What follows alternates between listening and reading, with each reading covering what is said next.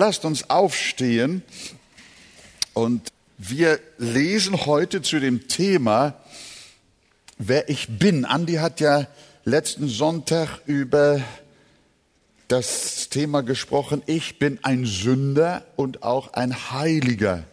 Besonders kam auch diese, äh, diese Wahrheit zum Vorschein, dass wir Sünder sind. Und heute heißt es, ich bin in Christus. Das ist also das Nächste. Und dann geht es weiter, glaube ich, mit Ich bin gerechtfertigt. Das ist so eine Sommerserie, die wir uns als Pastoren miteinander verabredet haben und die, glaube ich, auch ganz, ganz wichtig ist. Und wir lesen jetzt für heute erst einmal einen Vers und hinterher gleich einen Abschnitt. Das ist 1. Korinther 15, Vers 22. Da heißt es, denn gleich wie in Adam alle sterben, so werden auch in Christus alle lebendig gemacht werden. Das ist so ein, ein Schlüsselsatz aus dem ersten Korintherbrief. Jetzt lese ich äh, Römer 5, Vers 12 bis 19. Das ist ein etwas längerer Abschnitt. Und versucht mal, trotz der Wärme, wie ist es mit, den, mit der Temperatur? Ist das alles soweit gut? Sollen wir noch irgendwie Fenster noch aufmachen? Also da ist auf, da ist auf. Sollte das zu warm werden, können wir da auch noch aufmachen. Äh, dass wir so eine schöne äh, Belüftung haben bei diesen Temperaturen. Jetzt also 1. Korinther 5, Vers 12 bis 19. Darum, gleich wie durch einen Menschen die Sünde in die Welt gekommen ist und durch die Sünde der Tod, und so der Tod zu allen Menschen hindurchgedrungen ist, weil sie alle gesündigt haben. Denn schon vor dem Gesetz war die Sünde in der Welt, wo aber kein Gesetz ist, da wird die Sünde nicht angerechnet. Dennoch herrschte der Tod von Adam bis Mose auch über die, welche nicht mit gleicher Übertretung gesündigt hatten wie Adam, der ein Vorbild des Zukünftigen ist. Aber es verhält sich mit der Übertretung nicht wie mit der Gnadengabe. Denn wenn durch die Übertretung des einen die vielen gestorben sind, wie viel mehr ist die Gnade Gottes und das Gnadengeschenk durch den einen Menschen, Jesus Christus, den vielen reichlich zuteil geworden. Und es verhält sich mit der Sünde durch den einen nicht wie mit dem Geschenk, denn das Urteil führt aus der einen Übertretung zur Verurteilung, die Gnadengabe aber führt aus vielen Übertretungen zur Rechtfertigung. Denn wenn infolge der Übertretung des einen der Tod zur Herrschaft kam durch den einen, wie viel mehr werden die, welche den Überfluss der Gnade und das Geschenk der Gerechtigkeit empfangen, im Leben herrschen durch den einen Jesus Christus. Also wie es nun durch die Übertretung des einen zur Verurteilung aller Menschen kam, so kommt es auch durch das gerechte Tun des einen für alle Menschen zur lebendigen Rechtfertigung. Denn gleich wie durch den Ungehorsam des einen Menschen die vielen zu Sündern gemacht worden sind, so werden auch durch den Gehorsam des einen die vielen zur zu Gerechten gemacht. Amen. Ich hoffe, das war nicht zu schwer für euch. Wir versuchen es mal aufzuschlüsseln. Im Wesentlichen sagen diese Verse, dass die Menschheit durch zwei Repräsentanten vertreten wird. Die Menschheit wird durch zwei Repräsentanten vertreten. Welche sind das? Der Adam und der zweite Adam. Der heißt Jesus.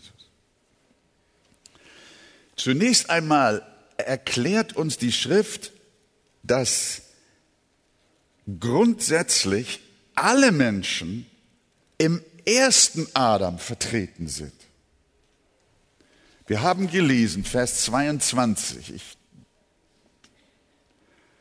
gleich wie in Adam alle sterben. Wenn wir auf einen Friedhof gehen und ein ungläubiger Mensch wird da zur, zu Grabe getragen, ein Mensch, der nicht durch Christus vertreten wird, dann handelt es sich um einen Menschen, der durch Adam vertreten wird. Und gleich wie in Adam alle sterben, da stirbt einer und er stirbt es, weil Adam gestorben ist. Vers 12, äh, Vers, Vers 19, äh, 12 bis 19 nochmal ausschnittsweise. Darum, gleich wie durch einen Menschen die Sünde in die Welt gekommen ist und durch die Sünde der Tod, so ist der Tod zu allen Menschen hingelangt, weil sie alle gesündigt haben. Diese Worte beziehen sich auf den Sündenfall Adams. Als er zusammen mit Eva von der verbotenen Frucht nein, sondern in ihm starb die ganze Menschheit. Oder durch ihn, durch seine Sünde, starb die ganze Menschheit. Die Sache verhält sich wie mit einer Quelle eines Flusses. Wenn sie vergiftet wird, was passiert mit dem Fluss? Dann ist der ganze Fluss verseucht. Wenn man einen Fluss reinigen will, sollte man wo anfangen? An der Quelle. Und genauso wurde durch Adam der gesamte Menschheitsstrom verdorben. Alles, was Mensch heißt, stammt von Adam und ist in ihm gefallen und hat in ihm gesündigt und hat durch ihn den Tod erlangt. Auch den ewigen. Wenn es heißt, weil alle gesündigt haben, meint das nicht die individuellen Sünden jedes einzelnen Menschen, sondern es beschreibt die Tatsache, dass wir mit Adam so eins gesehen werden nach der Schrift, dass seine Sünde auch unsere Sünde ist. Ganz konkret. Als er die verbotene Frucht nahm, haben wir das auch getan. Weil wir von Gott in eins mit ihm gesehen werden. Er ist unser Haupt. Und was das Haupt tut, dessen sind auch die Glieder schuld. Wenn es möglich wäre, dass ein Mensch tatsächlich ein kleines Baby wird geboren, wir haben gerade ein Neugeborenes, und wir sagen, dieses Kind hat ja doch noch nicht gesündigt. Stellen wir uns vor, es würde auch nie sündigen. Woher nehmen wir, dass es doch ein Sünder ist? weil es in Adam gesehen wird. Deswegen heißt es,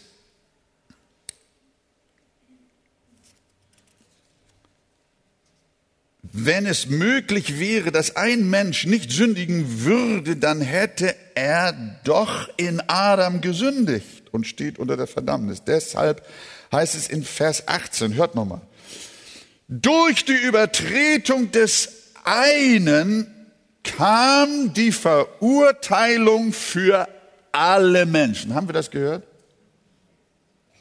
Oder er wiederholt das nochmal mit ähnlichen Worten in Vers 19. Durch den Ungehorsam des einen Menschen sind die vielen zu Sündern gemacht worden. Der Kleine, von dem wir gerade gesprochen haben, ist zu einem Sünder gemacht worden, nicht durch seine eigene Sünde, sondern durch die Sünde Adams.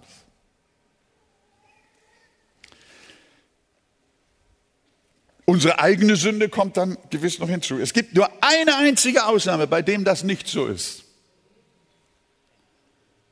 Bei, wie heißt er? Wieso bei ihm nicht? Weil er nicht von weil er nicht von Adam stammt. Er stammt von Gott. Aber er ist der Einzige. Die lehrmäßige Konsequenz daraus ist, dass wir alle als Sünder geboren werden, obwohl wir selbst noch nicht Sünden begangen haben. Und deshalb kann die Antwort auf die Frage, wer ich bin, nur lauten, Andi hat das letztens gehabt, ich bin ein Sünder. Und David hat das schon in seinem 51. Psalm, das wollen wir jetzt nicht näher vertiefen, aber die Bibel ist ja voll davon. Siehe, ich bin als Sünder geboren. Da. Und meine Mutter hat mich in Sünden empfangen. David hatte noch nicht gesündigt, aber er ist schon als Sünder geboren. Der Ungehorsam, Darf, äh, der Ungehorsam Adams hatte David die Natur eines Sünders beschert. Und ebenso auch uns. Wir haben unsere sündhafte Natur, wir sind nicht erst sündhaft geworden, dadurch, dass wir sündigten. Das würde bedeuten, wir kommen neutral auf die Welt. Und wenn es einer schafft, diese Neutralität also zu bewahren, dann braucht er kein Kreuz, dann braucht er nicht Jesus. Aber wenn wir auf die Welt kommen, kommen wir wegen Adam, weil seine Natur, seine Blutvergiftung ist in uns. Kommen wir, werden wir als Sünder geboren, ohne Ausnahme. Wir sind von Natur aus Sünder. Man kann sagen, wir sind nicht Sünder, weil wir sündigen, sondern wir sündigen, weil wir Sünder sind. Konnt ihr das verstehen? Also ihr Lieben, das ist der Repräsentant Adam. Der Repräsentant Christus, den wollen wir uns jetzt anschauen. Stell dir zwei Männer vor, Adam und Christus, wie sie beide vor Gott stehen. Hinter Adam steht eine Menschenschlange, endlos, die zu ihm gehört. Wir alle kommen in diese Welt, indem wir in Adam sind. Und darum heißt es auch bei Paulus, auch ihr wart tot durch Übertretungen und Sünden, in denen ihr einst gelebt habt, nach dem Lauf dieser Welt, gemäß dem Fürsten, der in der Luft herrscht, dem Geist, der jetzt in den Söhnen des Ungehorsams wirkt. Also die Nachfolger Adams, die Abstammung Adams, nennt Paulus hier die Söhne des Ungehorsams. Unter ihnen führten auch wir alle einst unser Leben in den Begierden unseres Fleisches, indem wir den Willen des Fleisches und der Gedanken taten und wir waren von Natur Kinder des Zorns, nicht aufgrund unserer Taten, sondern Paulus sagt, wir sind von Natur, von unserer Geburt her, von unserer, von unserer Art her Kinder des Zorns, wie auch die anderen, wie alle Menschen. Wir waren in Adam und darum sind wir Söhne des Ungehorsams.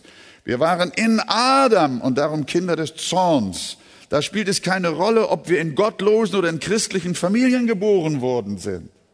Wir stehen wegen der Sünde Adams alle unter Gottes Verdammnis. Und das ist die Bedeutung, in Adam zu sein. Der andere Mann, der in unserem Bild vor Gott steht, ist der zweite Adam, nämlich Christus. So wie Gott Adam bestimmt hat, die gesamte Menschheit zu repräsentieren, so hat Gott Christus dazu bestimmt, alle die zu repräsentieren, die ihm als ihren Herrn und Erlöser vertrauen. Die stehen in der Schlange nicht hinter Adam, sondern hinter Christus. Darf ich mal fragen, wer steht in der Schlange hinter Christus? Ja, das ist schon eine ziemlich lange Schlange. Aber glücklicherweise ist sie noch viel, viel, viel, viel länger. Alle, die hinter ihm stehen, die vertritt er. Mit diesem Bild im Sinn, lasst uns nun noch mal die Worte des Paulus hören. Wie nun durch die Sünde des einen, also des Adam, die Verdammnis über alle Menschen gekommen ist, so ist auch durch die Gerechtigkeit des anderen oder auch des einen für alle Menschen die Rechtfertigung gekommen, die zum Leben führt. Denn wie durch den Ungehorsam des einen, des Adam, die vielen zu Sündern geworden sind, so werden auch durch den Gehorsam des anderen oder des einen die vielen zu Gerechten. Das heißt, alle die Menschen oder auch die vielen, wie Paulus schreibt, die in der Schlange hinter Adam sind, stehen mit ihm unter seiner Verdammnis. Und alle die oder auch die vielen, die in der Schlange hinter Jesus stehen, ernten durch ihn seine Gerechtigkeit. Von Adam ernten seine Nachkommen die Sündhaftigkeit. Sie ernten die Verdammnis. Sie ernten den ewigen Tod. Aber die, die in der Schlange hinter dem anderen stehen, die ernten seine Gerechtigkeit die ernten sein Leben. Genauso wenig wie du jetzt äh, dafür kannst, dass Adam dein Vormann ist, oder wie sagt man, dein Vorfahre ist. Und du durch ihn die Verdammnis erbst. Genauso wenig kannst du dafür, dass du durch Christus die Gerechtigkeit erbst, weil er dein Repräsentant ist und weil er dein Haupt ist, das dich repräsentiert. Man kann kurz sagen, wer in Adam ist, ist verloren. Und wer in Christus ist, ist gerettet. Jetzt müssen wir uns mal erinnern, 160 Mal betont allein Paulus den Ausdruck in Christus, im Herrn, in ihm. Ihr müsst das mal eingeben mit so einem kleinen Vorschalt, äh, wie nennt man das, so ein Häkchen und dann in ihm. Da kommt eine Liste. So schnell könnt ihr gar nicht gucken. Das ist der Kurzausdruck des Apostels für die soeben beschriebene Lehre. Damit will er sagen, Gottes Kinder sind nicht mehr in Adam, sondern sind in Jesus. Er ist unser Repräsentant, unser Haupt. Und wie dürfen wir uns nun unser in Christus sein vorstellen. Da, ich möchte euch nicht verlieren, deswegen nochmal die Frage, habt ihr das gut verstanden? Wer von euch weiß, dass er in Christus ist? Aha. Halleluja. Das ist schon mal sehr gut. In Christus. Wie dürfen wir uns das nun vorstellen, in Christus sein? Zunächst einmal oder ich frage einmal, seit wann sah Gott uns als in Christus an? Epheser 1, Vers 4. Wie er uns in ihm auserwählt hat vor Grundlegung der Welt, damit wir heilig und tadellos vor ihm seien in Liebe. In wem hat er uns auserwählt? Ich dachte, ihr macht mit. In ihm. Es heißt dann gleich weiter in Vers 11. In ihm sind wir auch zu Erben eingesetzt worden, die wir dazu vorherbestimmt sind, nach dem Vorsatz dessen, der alles wirkt nach dem Ratschluss seines Willens. In wem wurden wir zu Erben eingesetzt? In ihm. 2. Timotheus 1, Vers 9 heißt es ähnlich. Er hat uns ja errettet aufgrund seines eigenen Vorsatzes und der Gnade, die uns in Christus Jesus vor ewigen Zeiten gegeben wurde. Stellt euch mal vor. Gott erwählte uns nicht zuerst, um uns dann später bei unserer Bekehrung mit Christus zu verbinden, sondern er hat das schon vor aller Ewigkeit getan. Er hat uns von Ewigkeit her schon als in Christus gesehen. Er hat uns auserwählt vor Grundlegung der Welt in ihm. Er hat uns vor ewigen Zeiten als Erben eingesetzt in Christus. Wir waren schon immer in Christus, schon ewig gehören wir aus seiner Sicht zu ihm und hatten Anrecht an den Segnungen und Verdiensten unseres Herrn. Das ist der Beginn. Gar kein Beginn, sondern schon immer. Dann, auch während des Lebens Christi, sieht uns Gott in ihm. Auch zu Christi Lebenszeit hier auf Erden sah Gott uns als in Christus. Als Jesus über diese Erde wandelte, dann sah er dich als sein Kind vor Grundlegung der Welt begnadet. Da sah er dich in Christus. Jesus wandelt und er sieht dich und dich und dich und dich und mich und den und den und die anderen und die Millionen.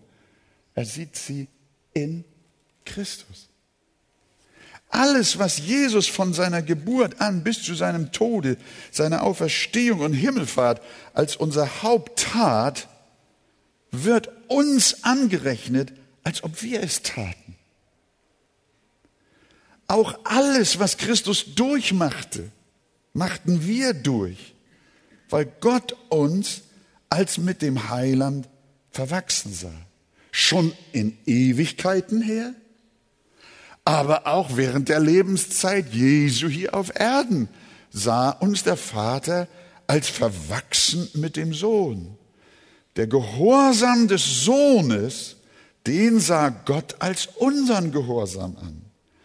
Sein Leiden sah er als unser Leiden an. Das kommt dann zum Ausdruck in Römer 6, Vers 6 und anderen Worten, die dann so lauten. Wir wissen ja, dass unser alter Mensch, was denn? Mitgekreuzigt worden ist. Also Gott sieht dich mit Christus so vereint, als der Heiland ans Kreuz genagelt wurde, sieht er dich auch da so mit Jesus verbunden und vereinigt, als wärest du dort gekreuzigt. Du bist mit ihm mitgekreuzigt. Was mit Christus geschah, geschah auch mit dir. Das ist unglaublich, das können wir uns gar nicht vorstellen. Aber die Bibel, das, wir, wir werden gleich noch sehen, ich habe nicht zu viel Zeit, aber ich will es versuchen anzureißen. Das ist ein gewaltiges Thema, das die Heilige Schrift uns äh, so äh, darlegt. Das heißt, als Christus gekreuzigt wurde, wurden auch wir in den Gedanken Gottes gekreuzigt. Darum hat Paulus an anderer Stelle auch geschrieben, ich bin mit Christus gekreuzigt. Wie kann er das sagen? Als Christus gekreuzigt wurde, war Paulus doch noch ein Saulus. Weit weg von Jesus. Äußerlich ja, aber im Herzen Gottes des Vaters nein. Darum schreibt Paulus später, 2. Korinther 5, Vers 14, wenn einer für alle gestorben ist, so sind sie, was denn? Dann sind sie alle gestorben. Und die Menschen, die in Christus sind, die sind mit ihm gekreuzigt. Die sind mit ihm gestorben. Und was noch? Ja, natürlich, ja klar. Die sind auch mit ihm auferweckt. Und als er gen Himmel gefahren ist, was passiert dann? Dann sind sie mit ihm in den Himmel versetzt. Also das ist ja interessant. Er hat uns mit auferweckt und mitversetzt in die himmlischen Regionen in Christus Jesus. Römer 6, Vers 4 bis 8. Wir sind also mit ihm begraben worden durch die Taufe in den Tod. Gleich wie Christus durch die Herrlichkeit des Vaters aus den Toten auferweckt worden ist, so auch wir. Denn wenn wir mit ihm eins gemacht und ihm gleich geworden sind in seinem Tod, so werden wir ihm auch in der Auferstehung gleich sein. Wenn wir aber mit Christus gestorben sind, so glauben wir, dass wir auch mit ihm leben werden. Wir sind mit ihm gestorben, wir sind mit ihm gekreuzigt, wir sind mit ihm gestorben, wir sind mit ihm begraben, wir sind mit ihm auferstanden und wir sind mit ihm in das Reich seiner Himmel versetzt. Und das wird, das passiert nicht in der Taufe, sondern in der Taufe wird das bildlich dargestellt. Das ist nur ein Bild. Das ist nur ein Symbol. Aber die Realität ist, dass Gott uns wirklich so verbunden, so verwurzelt, so eins, so durchdrungen, so verschmolzen, so verwachsen mit dem Heiland sieht. Du bist in Christus. Als Christus in den Himmel zurückkehrte, hatte er alle Segnungen des Himmels für uns verdient und in ihm sind sie alle zu uns gekommen und werden uns zukommen. Wir waren schon als die Seinen in ihm, als er auf der Erde wirkte. Wir waren in ihm von Ewigkeit. Wir waren in ihm, als er auf der Erde wirkte. Und wir sind auch in ihm in unserem gegenwärtigen Leben. Jetzt.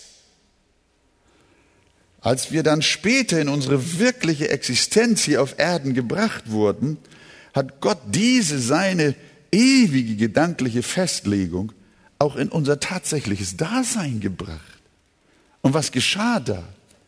Gott brachte uns nun auch in eine reale Beziehung zu Jesus.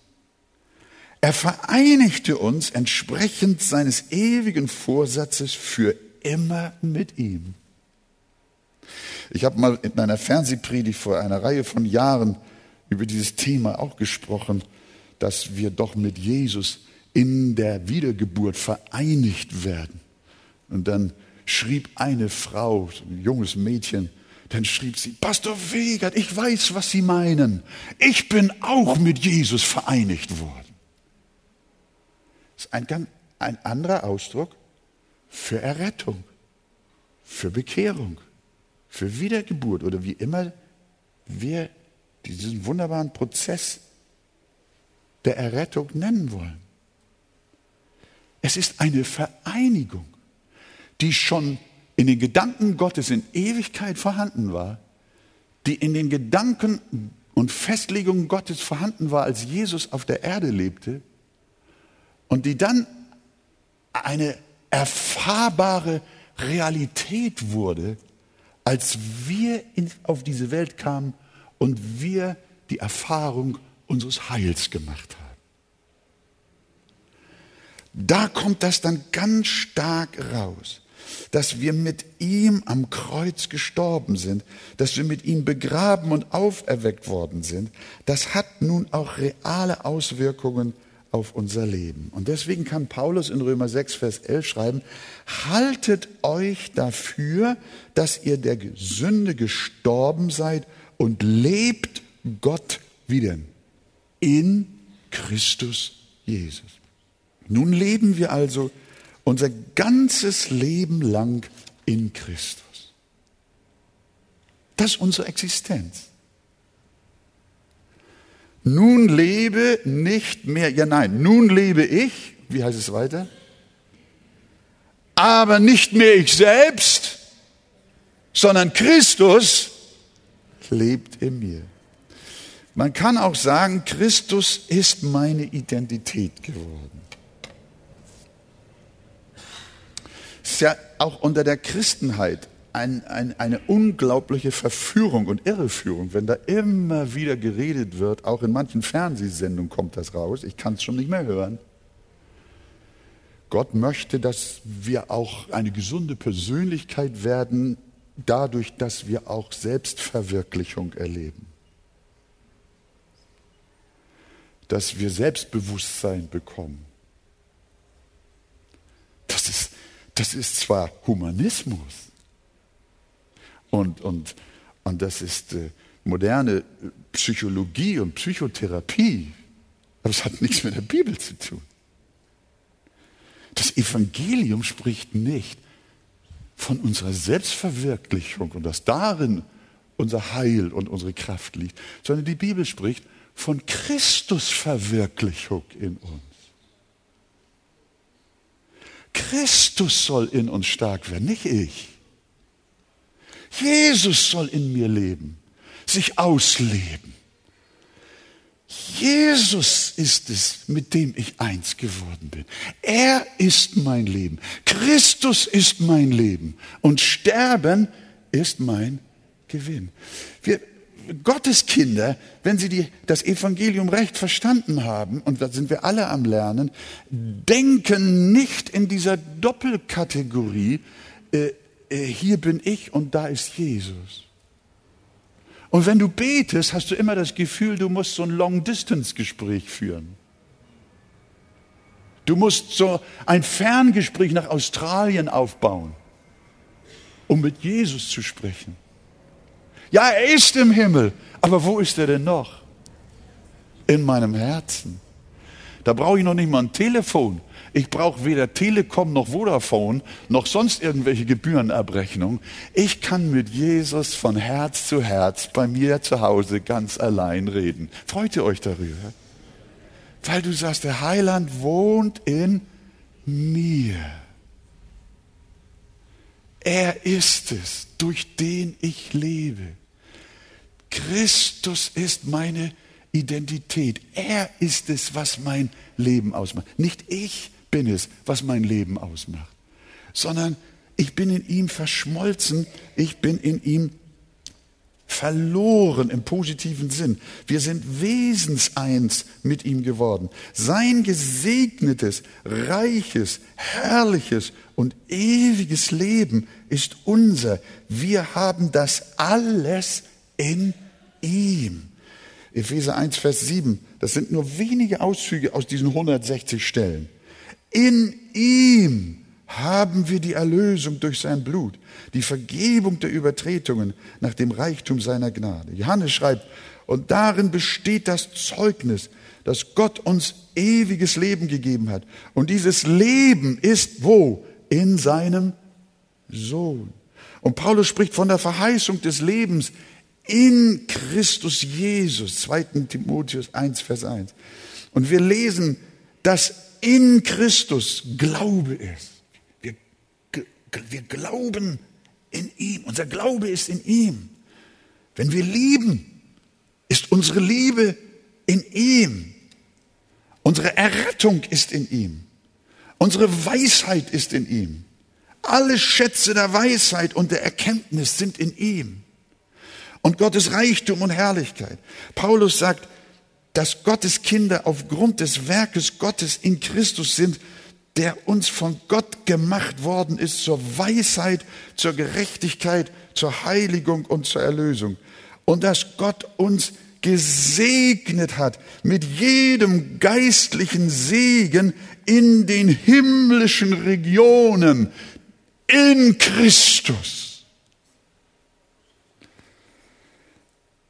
Das, das ist der Grund, weshalb Menschen, die das nicht erfahren haben, die nicht die Gnade der Wiedergeburt erlebt haben, die können die Bibel nicht richtig lesen. Das ist alles komisch für sie. Auch jede Stufe der Zueignung, Zueignung unseres Heils wird uns zuteil, weil wir in Christus sind. Wir sind in Christus zum Heil berufen, in ihm wiedergeboren. Epheser 1, Vers 3, 2, Vers 10, 1. Korinther 7, 22. Habe euch das alles aufgeschrieben. Und gerechtfertigt. Römer 8, Vers 1, 2. Korinther 5, Vers 21, Galater 2, Vers 17, Epheser 1, Vers 7, Philippa 1, Vers 14, 1. Korinther 4, Vers 16, Offenbarung 14, Vers 13, 1. Korinther 15, Vers 22. Hallo?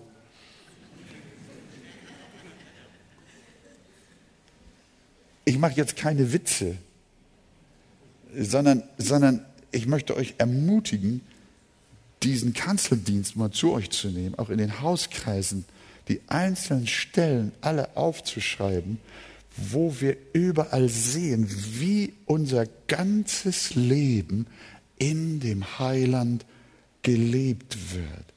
Diese Stellen deuten darauf hin, dass der Heilige Geist, weil unser Leben untrennbar mit Christus selbst verbunden ist, uns alle Segnungen gibt und alle verdient hat. Es geht noch einen Schritt weiter. Auch alle unsere Werke tun Christen nicht aus sich selbst, sondern wir tun sie ebenso in dem Herrn, in Christus. Jedes Werk in unserem Leben sollte in dem Bewusstsein getan werden, dass wir es in dem Herrn tun. Wenn ich jetzt hier vorne stehe und predige, darf ich mir dessen bewusst sein, dass ich es in dem Herrn tue. Wenn du heute Morgen einem Bruder oder eine Schwester einen gesegneten Sonntagmorgen gewünscht hast, dann sei dir bewusst darüber, dass du das im Herrn getan hast.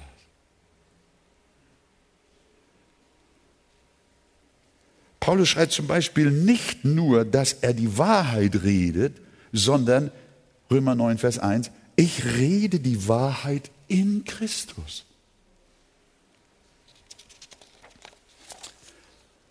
Erinnert die Korinther an seine Wege, die er gegangen ist in Christus. Er freut sich, er spricht im Philipperbrief von seiner Freude, er freut sich. Wie heißt es da? In wem? In dem Herrn. Er schreibt auch, wisset, dass eure Arbeit nicht vergeblich ist in dem Herrn. Kinder sollen ihren Eltern gehorchen. Wie denn? In dem Herrn. Und Ehefrauen sollen sich ihren Männern unterordnen. Wie denn? In dem Herrn. Nicht auf Befehl der Männer, sondern in dem Herrn. Wir sollen stark sein in dem Herrn. Wir sollen feststehen in dem Herrn. Ein frommes Leben führen in dem Herrn. Und eines Tages werden wir dem Vater vollkommen dargestellt in dem Herrn. Und wenn unser Leben zu Ende ist, dann sterben wir in dem Herrn. Die in dem Herrn sterben. Selig sind die, in dem Herrn sterben, denn ihre Werke folgen ihnen. Sterben wir, so sterben wir dem Herrn oder in dem Herrn. Leben wir, so leben wir in dem Herrn. Was, ob wir nun leben oder ob wir sterben, wir sind immer in dem Herrn. Unser ganzes Leben ist in dem Herrn. Unser Denken ist in dem Herrn. Unser Sprechen ist in dem Herrn. Unsere Taten sind in dem Herrn. Wenn du Rasen mähst, dann mähst du es in dem Herrn. Und wenn du Toiletten putzt, dann tust du das in dem, in dem Herrn. Alles, was wir tun, alles, was wir denken, das heißt, unsere ganze Identität, unsere Identität ist der Heiland. Dieses Geheimnis kommt auch im Bild, kommt auch im Bild des Leibes herrlich zum Ausdruck. Wir sind ein Leib in Christus und untereinander sind wir Glieder. Da, zu zu äh, Galater 3, Vers 28, da heißt es, da ist weder Jude noch Grieche, da ist weder Knecht noch Freier, da ist weder Mann noch Frau, denn ihr seid alle einer. Wo denn? In Christus. In Christus Jesus. Auch, auch unsere Einheit, die gewaltigste Analogie zu diesem Thema gebraucht Jesus selber. In seinem hohen priesterlichen Gebet. In Vers 21, Johannes 17, da heißt es, auf dass sie alle eins seien. Wie denn? Gleich wie du, Vater, in mir und ich in dir, auf dass auch sie in uns seien, damit die Welt glaube, dass du mich gesandt hast. Unsere Einheit, christliche Einheit ist nicht ökumenisch, ist nicht kirchlich organisiert, sondern unsere Einheit ist in Christus. Das ist die Einheit. Eine andere Einheit gibt es nicht. Unsere Einheit ist im Vater, sie ist im Sohn und sie ist im Heiligen Geist. Unsere Einheit mit dem Heiland ist die herrliche Einheit, die die Trinität innehat. Das ist unbegreiflich. Und ein gewaltiges Wort hier nochmal, Kolosser 1, Vers 27. Christus in euch, die Hoffnung der Herrlichkeit dies in Christus sein und Christus in uns. Das ist die Hoffnung. Und da kommen wir natürlich, ich habe es ja die Anwendung immer wieder schon auch mit eingewoben. Ich hoffe, ihr habt das auch für euch persönlich schon ein Stück weit anwenden und übertragen können. Was fängst du damit an heute am Sonntag bei 35 Grad Wärme? Was fängst du morgen damit an, wenn du wieder ins Büro gehst oder zu, zu, zu, auf deinen Arbeitsplatz. Die Frage ist, wenn, wenn Gottes Wort uns das so nahe bringt durch alle Texte hindurch, dass wir nicht einfach uns bekehrt haben und dann haben wir ein christliches Parteibuch oder eine Mitgliedskarte einer Kirche und nun sind wir eben Mitglied in der Arche. Und wir sind irgendwie christlich.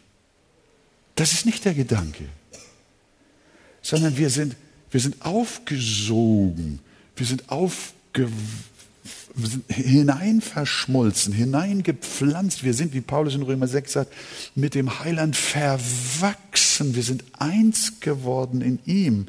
Und dann weißt du, dass Jesus dir nahe ist, dass er bei dir ist, dass er in dir wohnt und du in ihm bist. Jesus selber hat uns ein unglaublich starkes Gleichnis gegeben. Wisst ihr, welches ich meine?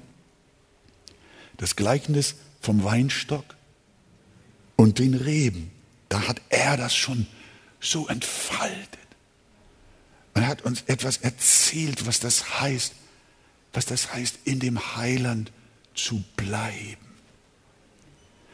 in ihm zu leben, in ihm verwurzelt zu sein. Johannes 15, Vers 1 bis 10. Wir haben eine Lebensgemeinschaft mit Jesus. Und wenn wir in den Alltag hineingehen, dann würde ich, ich habe Gott wirklich auch gebeten, weil, weil ich das auch nicht immer so präsent habe. Ist doch klar. Auch eure Pastoren leben auch nicht immer so in der Gemeinschaft und in der Intensität mit dem Heiland, wie das die Schrift uns eigentlich vorschlägt und wie sie uns das auch bewusst machen möchte, was eigentlich ist. Und ich habe den Heiland auch gebeten, er möchte mir noch viel mehr helfen, dass in allem, was ich tue, wenn ich mit jemandem telefoniere, dass ich mir im Klaren darüber bin, dass ich das jetzt in dem Herrn tue, in seiner Liebe, in seiner Heiligkeit, in seiner Gerechtigkeit, in seinem Gehorsam, in seiner Wahrheit, in seiner Reinheit, in seinem Wesen, in seiner Art. Christus ist mein Haupt, durch das ich repräsentiert bin. Adam ist nicht mehr mein Haupt, durch das ich die Verdammnis geerbt habe, sondern Christus ist mein Repräsentant. Und in ihm habe ich das alles, was Gott wohlgefällt. Und mein ganzes Leben fängt an, umgestaltet zu werden in dem Bewusstsein, ich lebe in dem Heiland. Und das Ganze von Ewigkeit her, als Jesus schon auf der Erde war, sah er uns in ihm. Und jetzt sind wir in ihm. Und wir werden in ihm sein. Und wir werden in ihm sterben. Und in ihm verherrlicht werden. Das ist die Gemeinschaft. Zum Schluss, ganz kurz noch. Wie sind wir in diese Gemeinschaft hineingekommen? Wenn ihr eine Bibel habt, dann schlagt mal mit mir auf 1. Korinther 1, Vers 30. Das ist für mich ein, ein starkes äh, Schlüsselwort geworden im Zusammenhang mit dieser Betrachtung.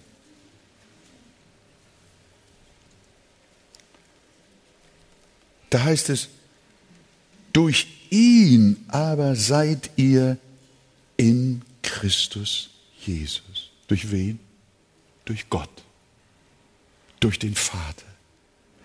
Durch ihn aber seid ihr in Christus Jesus. Und dann, der uns von Gott gemacht worden ist zur Weisheit, zur Gerechtigkeit, zur Heiligung und zur Erlösung. Also wir haben heute Morgen gelernt, wir sind in ihm. Er ist unsere Identität. Die Generalfrage, wer bin ich? Letzten Sonntag, ich bin ein Sünder. Heute, ich bin in Christus. Und wie ist das passiert, dass ich in ihm bin? Durch Gott. Der ewige und lebendige Gott. Nicht wir selbst, sondern er. Weil er es vor ewigen Zeiten getan hat. Darum wird sich auch daran nichts mehr ändern. Weil wir durch ihn in Christus Jesus sind, werden wir auch in ihm bleiben. Denn niemand kann uns aus seiner Hand reißen. Nichts kann uns scheiden von seiner Liebe. Und ich habe mir hier dreimal ein Amen hingeschrieben. Amen. Amen. Amen. Nichts kann uns scheiden von seiner Liebe. Niemand kann uns aus seiner Hand reißen. Und ich möchte euch äh, Mut machen, liebe Gemeinde, liebe Freunde. Hier ist vielleicht auch der ein oder andere, der sagt, meine Zeit, was ist das für eine Predigt? Was ist das für ein Wort? Das kann ich gar nicht verstehen. Das kann ich gar nicht nachvollziehen. Ich möchte dir sagen, mein Freund, nimm auch deine Bibel und lerne aus der Heiligen Schrift etwas über das Geheimnis des christlichen Glaubens, des biblischen Glaubens. Und dann bin ich ganz sicher, dass der Heilige Geist dir das auch aufschließen wird. Und er wird dir das offenbaren. Und dir wird das klar werden. Und du wirst die Sehnsucht und das Verlangen bekommen, dich zu bekehren. Du wirst auch dich danach sehnen und Gott darum bitten, dass er dich zu seinem Kind macht und dass er dich errettet und dass du auch nicht mehr unter dem Fluch Adams lebst, sondern dass du unter dem Segen Jesu lebst, unter dem Segen Christi. Du hast gelernt heute, zwei Männer repräsentieren die Menschheit. Der eine ist Adam, in ihm sind wir verloren. Der andere ist Jesus, in ihm sind wir gerettet. Und alle, die zu ihm gehören, sind sein Teil und sind in ihm auf ewig sein. Du möchtest das auch haben. So komm und bete in deinem Herzen. Such das Gespräch nach dem Gottesdienst. Und Jesus wird dir begegnen und dir helfen.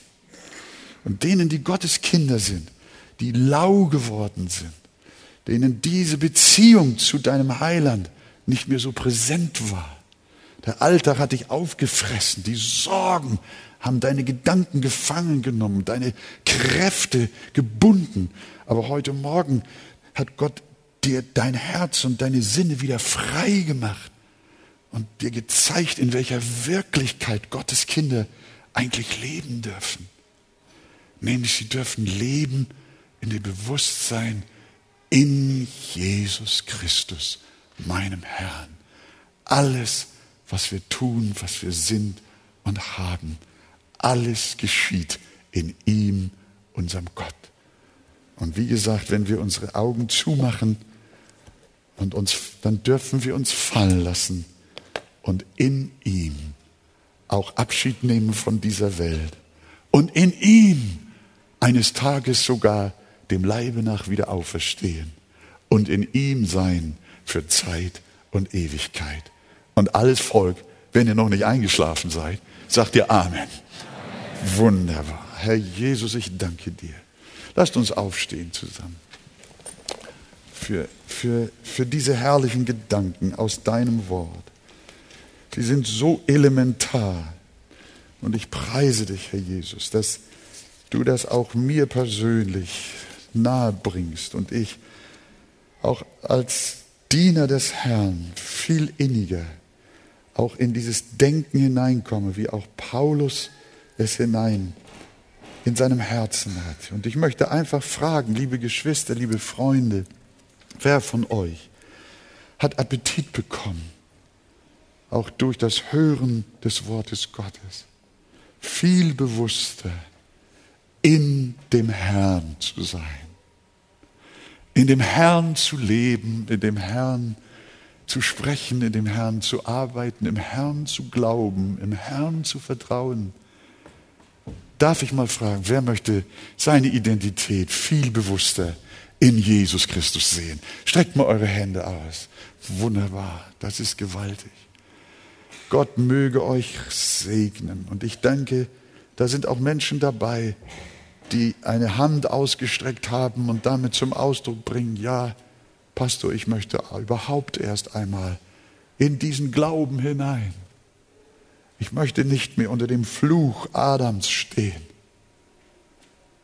Ich möchte nicht gerichtet und verurteilt sein, weil ich zu ihm gehöre, sondern ich möchte errettet sein, weil ich zu Jesus gehöre. Herr, ich danke dir, dass du heute Morgen Menschen verknüpfst, die du schon in Ewigkeit eins gesehen hast in dir dass du heute Morgen Menschen zu dieser Heilserfahrung bringst, zu dieser Verbindung, die du schon gesehen hast in deinem irdischen Leben und auch als du am Kreuz das Opfer gebracht hast. Vater, ich danke dir für deine Gegenwart, dass du heute Menschen errettest. Und ich preise dich, dass du auch meine Brüder und meine Schwestern segnest in ihrem Familienleben, in ihrem Eheleben, im Alltag, im Dienst für dich, dass wir alles in allem in dir tun, dem Herrn, unserem Gott, von nun an bis in Ewigkeit. Amen.